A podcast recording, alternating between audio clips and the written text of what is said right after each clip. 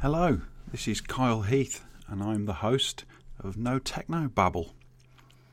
This is a podcast for those people who really want to understand more about how technology and IT can be used in business and in our personal lives to make things easier, make things better. I pretty much thought for a long time that we're not really that well served, particularly in business, on how to understand how technology works. Hence, kind of the title, No Techno Babble. Techno Babble. If you look that up, it's the kind of stuff that is full of jargon and acronyms and kind of what you get when you talk to someone who might come and help you fix your computer from the IT team and don't really know what they're talking about. So I thought, okay, well, is there a podcast that serves that? Is there a podcast out there that's helping people to get past that kind of stuff and into a way where they can really get some value out of it and maybe benefit from technology? And I can't kind of find one that is. So that's the base reason for why I've started this podcast, No Techno Babble. And there certainly won't be any techno babble today in the first episode because I'm not really going to talk about anything to do with business or technology, actually.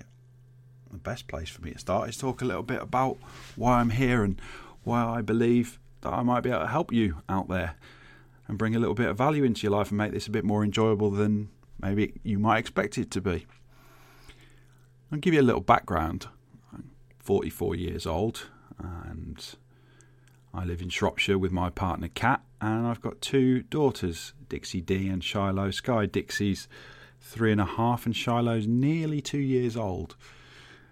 I'm a little bit late in the day as a dad, so, but uh, it taught me quite a few things that I needed to understand as when I became a father, particularly about how I worked.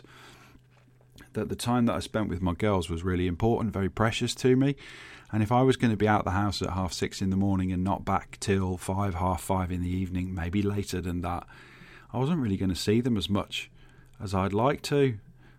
And everybody tells you, see them as much as you can, be with your kids because you can't roll the clock back. It's the one thing you'll regret. And that opened my mind to how can we, how could I better work my life and do things differently so that I could see my kids more and that I wouldn't have to miss out on seeing them a bit like my dad did in the 80s because he had to go to work, he had to do what he did. That's primarily one of the reasons why I'm so interested in helping people have a better work life integration because there isn't enough time for us all if we don't place an importance on the things that really matter. We can function too much on work, and it's actually more important to spend times with our family. I'll roll you back a little bit further than that and how I got into IT so you can understand a bit about why I might actually have something to say about this and why I should be saying something like this. When I was at university, I had a degree in politics and government. It was down in Kent in the early 1990s, and I can particularly remember going into the library and seeing people sat at the six or so computers that were on every floor of the library. They were writing their dissertations and essays. And I used to look at them and see them, and they were these big, hulking beige boxes, as they were back in those days. There no internet connection. Uh, they, they were pretty much standalone computers with a floppy disk in them and a big blue screen in front of them. And I always think, why is it a blue screen? I didn't use them. I walked past the computers and sat down and wrote with a pen and paper because it was so much faster than using a computer was in those days. And that's the irony of things now, isn't it? To imagine that pen and paper was faster than the computer, but it was. And the blue screen, of course, was a program called WordPerfect 5.1. Now I know that. Uh, years later, it was blue with a white cursor on it, and it helped you do documents and those kind of things.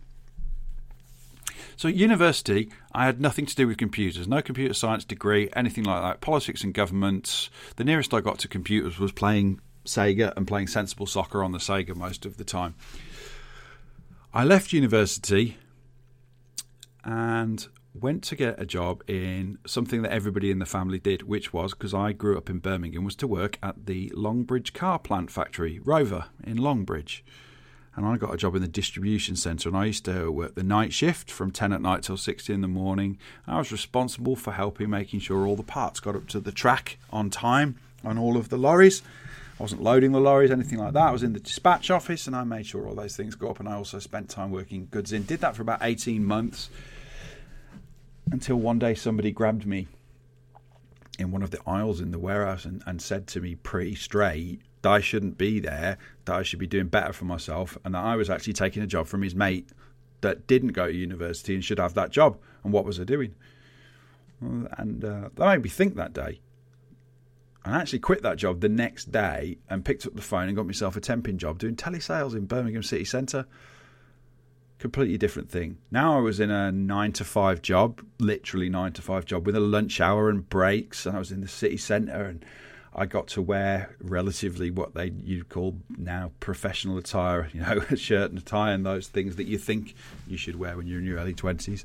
And I got on the phones and I was kind of selling. I was selling appointments, so I wasn't actually hard selling for cash or credit card over the phone, but I was booking appointments for people in IT, in telecommunications, that kind of stuff. Cold calling is what you might call it.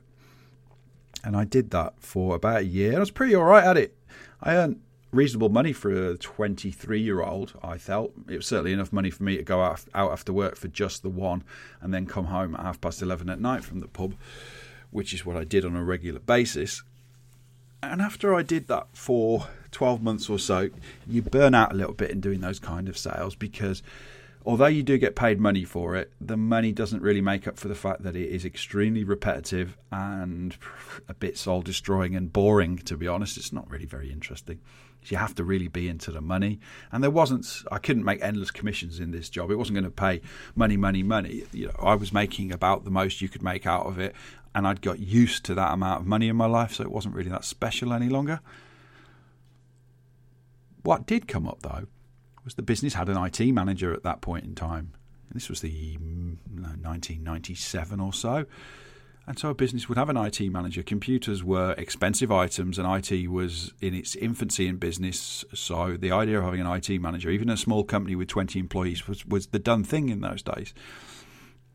And this guy, Brian, I remember Brian, he, he was. Uh, he was a classic IT. He was quite a, quite a nerdy sort of guy. He was a nice guy. I liked Brian a lot, and he was a lot of fun. He was probably then I would have thought like eh, late thirties, and Brian had got the computer system fairly well organised. We all had Windows 3.11 in those days on the computer, which was a very old version of Windows. And we had a database that we entered all our data into, and that was it. There was no internet connection or anything at that point in time. The computers were connected together so that we could share the data, information in the database, and we could print things. I remember Brian got himself a better job. He was a clever guy, and I think he really had outgrown the business. You know, everything worked pretty well, and he wasn't doing a fat lot in his office, and he'd be the first to admit it. So Brian got, Brian got himself a better job, and he left. Which left a bit of a gap in the business because there wasn't anyone really to look after the system, although the systems were working, and the MD knew this. Now, I'd noted that in this database we were using, and it was a program called Paradox, that you could go into how it was set up. It wasn't locked down in those days. It wasn't that I, as an employee, couldn't go in and see the makings of it. I actually could go in and turn it from use mode into design mode and I did it many times, and I kind of worked out how this thing was working. There were tables with data in, and then there were forms that presented this data to you, and you could drag buttons around, and you could create drop-down menus and stuff like that. That's how it worked. So I started playing around with it a bit, and I had said to the MD, "I'm a bit bored on the phones."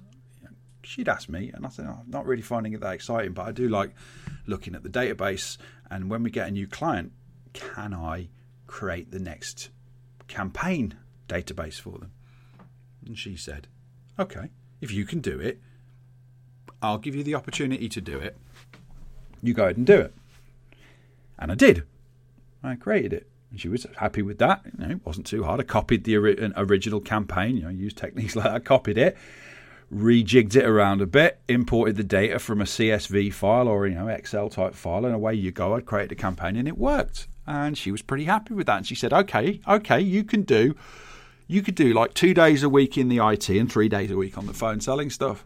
So that was a break. That was my first sort of breakout of what I'd been doing before into IT. And the more I broke into using the computers, the more I realised how much I simply enjoyed this thing. I enjoyed pulling them apart when they were broken, trying to upgrade them. I mean, back in those days, you took a computer apart and there'd be little, little what were called jumpers, little clips on the motherboard.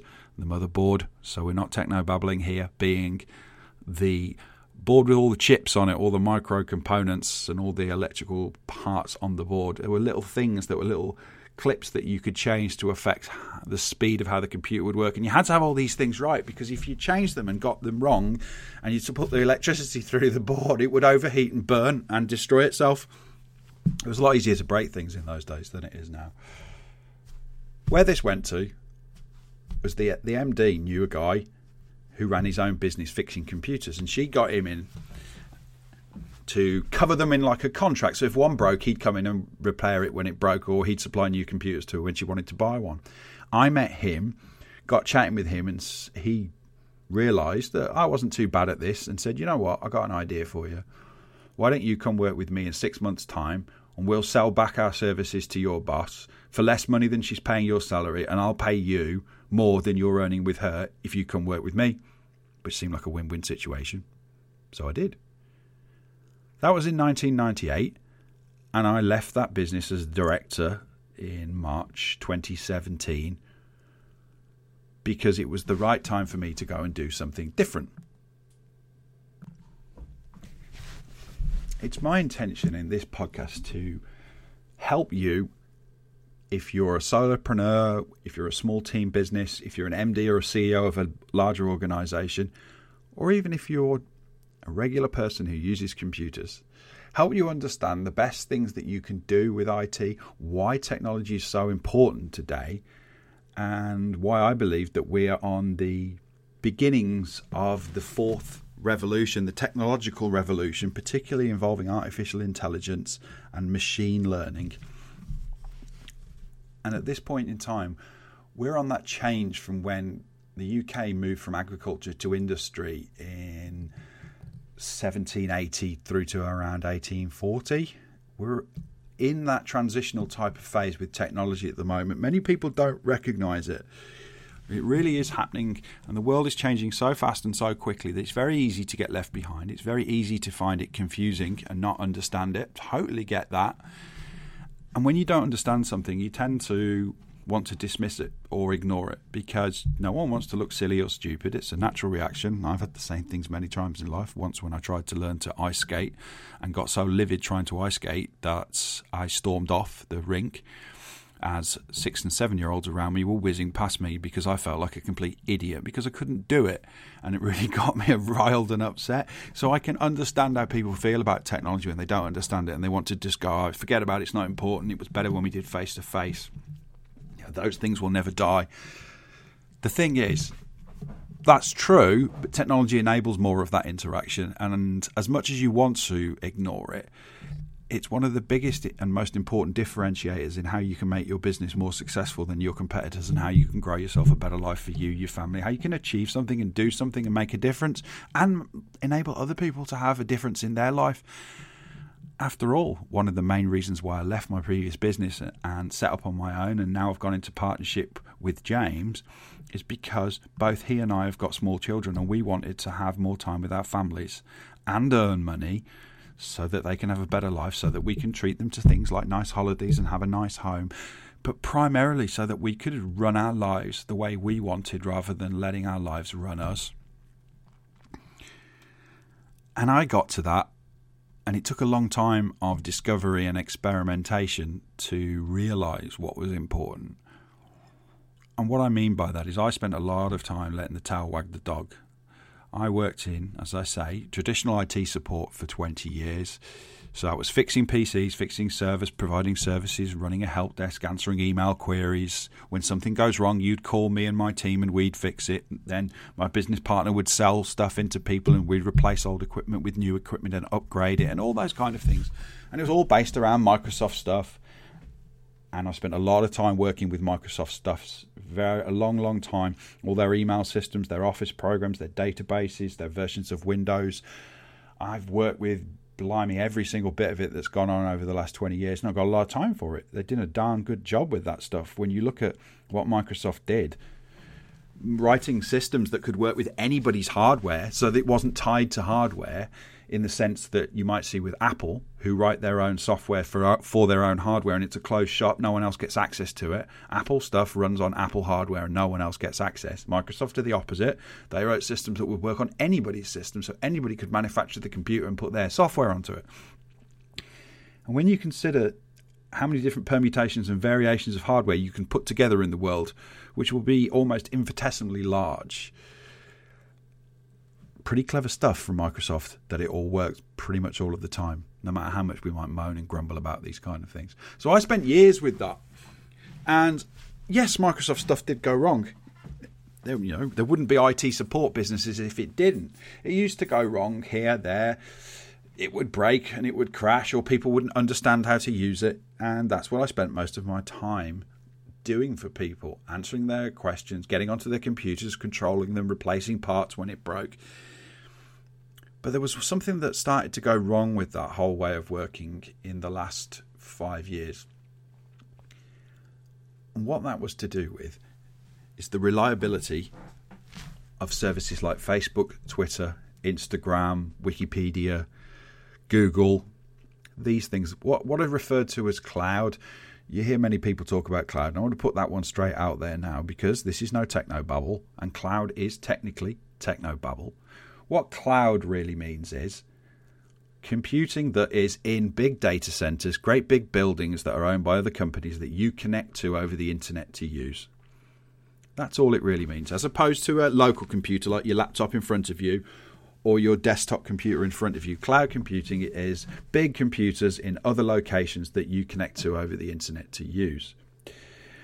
And because Microsoft and Google and Amazon have got these great big warehouses full of computers, hundreds of thousands of computers. They can offer services that are pretty damn reliable because they've built in ways that if one bit fails, it doesn't impact the rest of the service. If a whole building fails, there's another one that instantaneously takes over from it. So they can afford to have natural disasters, you know, take down buildings. They don't have problems with the power going out.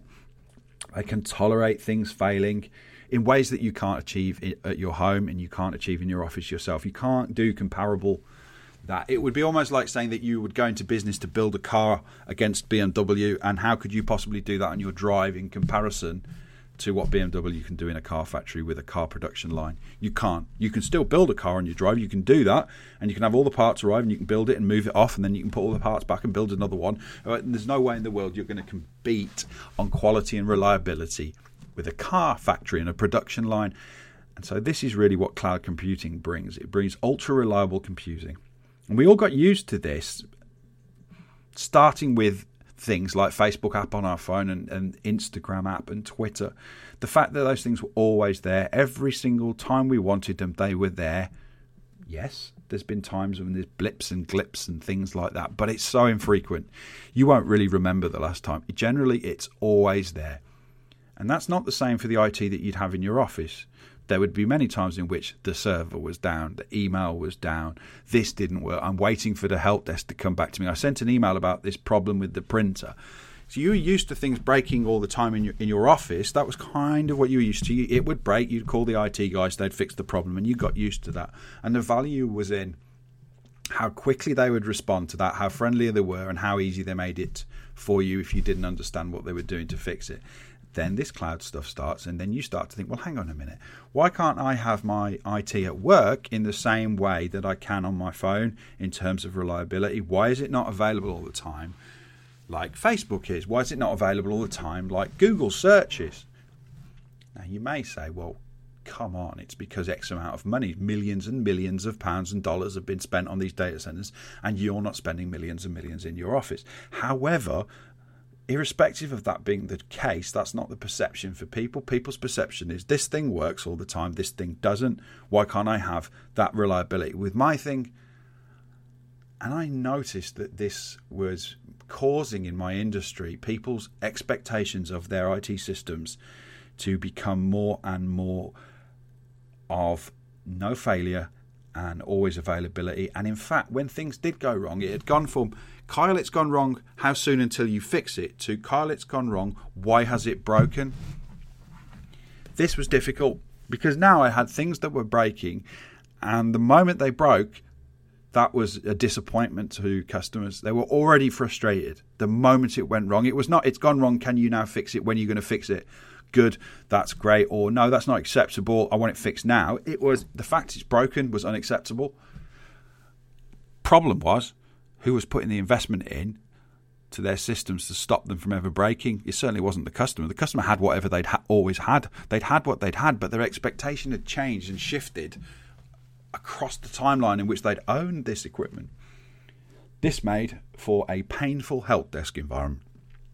Because if you imagine now, every time there's a problem on the computer system, somebody would immediately go, Why has it gone wrong? I'm frustrated it's gone wrong. Then they would want it fixed immediately, irrespective of whether it was a big problem or small problem, because everybody's problem's a big problem to them.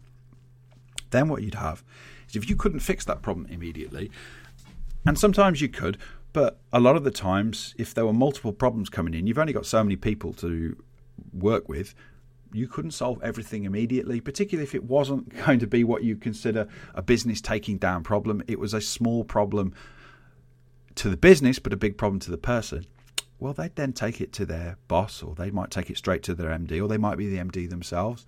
That MD would pick up the phone and then phone my boss, and then my boss, who wanted to give the best company impression and personally not to feel that he'd let anybody down would then scream at me, why isn't this fixed? And it became a really, really stressful environment. In fact, it became so stressful that there was no end between when the day started and the day ended. It never made any difference. The day was 24 7. I was expected as a director to be available 24 7. I was told that by my MD. He'd say, You're a director, you should be available 24 7. I don't care you need to be available. How does that make you feel as a person if you can never switch off? You don't have a work life balance, then you are working permanently and you fit your life in around it. And that led to stress, and stress leads to mental health problems. And it did with me. I was at the end of my tether on some days. I'd come home on the verge of tears. I would come home so angry that I would, that I once booted the metal bin that we put our clothes in in the bathroom before they need to be washed, bashed it around the bathroom so much it was dented and broken up. Why? Because I'd had a phone call that where something had gone wrong after I'd left work that was not my fault or any member of my team's fault or my business's fault. Something was broken and the customer was rude about it and gave my MD a piece of their mind and he gave me a piece of my mind, including effing and jeffing.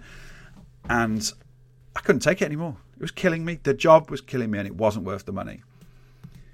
So that's why I left.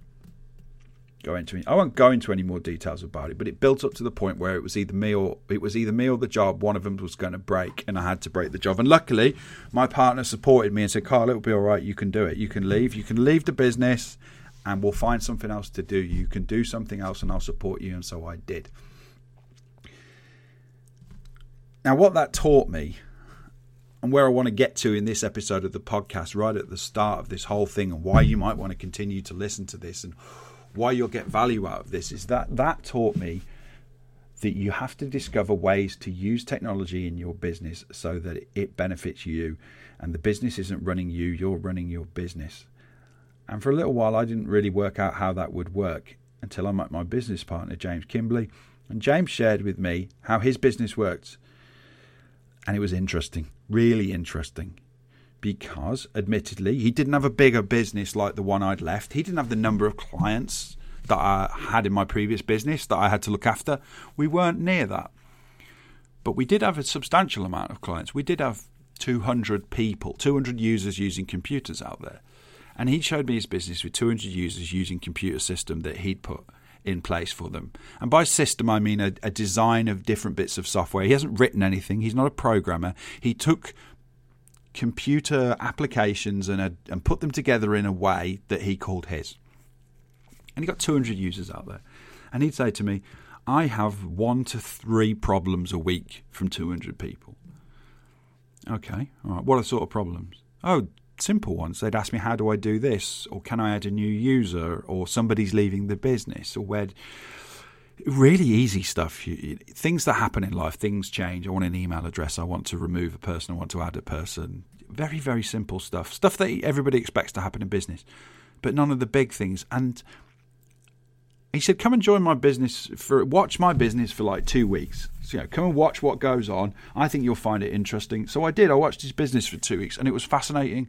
There was very little problem. There were maybe five problems in two weeks across 200 people, and all of them were really simple. And everybody who asked for them was super polite and nice about it. There was no effing and jeffing. No one was swearing. No one was threatening to throw their contract in the bin. People were happy. I was like, how'd you do all this? You know, what's the secret formula, James? What's the secret formula? And then he started to share some of the secret formula with me. And I chimed in with some of the things that I thought and believed in too. And he said, Yeah, yeah, the thing some of the things that you wanted to do in your previous business but you couldn't do because they weren't in agreement with what your MD wanted to do are the things that I've done and look how they work. And I said, Okay. But what if we made this bigger? And he said, Well, yeah, I'd like to make it bigger. I thought that sounds very interesting. And James made me an offer and said, Well, why don't you come and work with my business? So I did.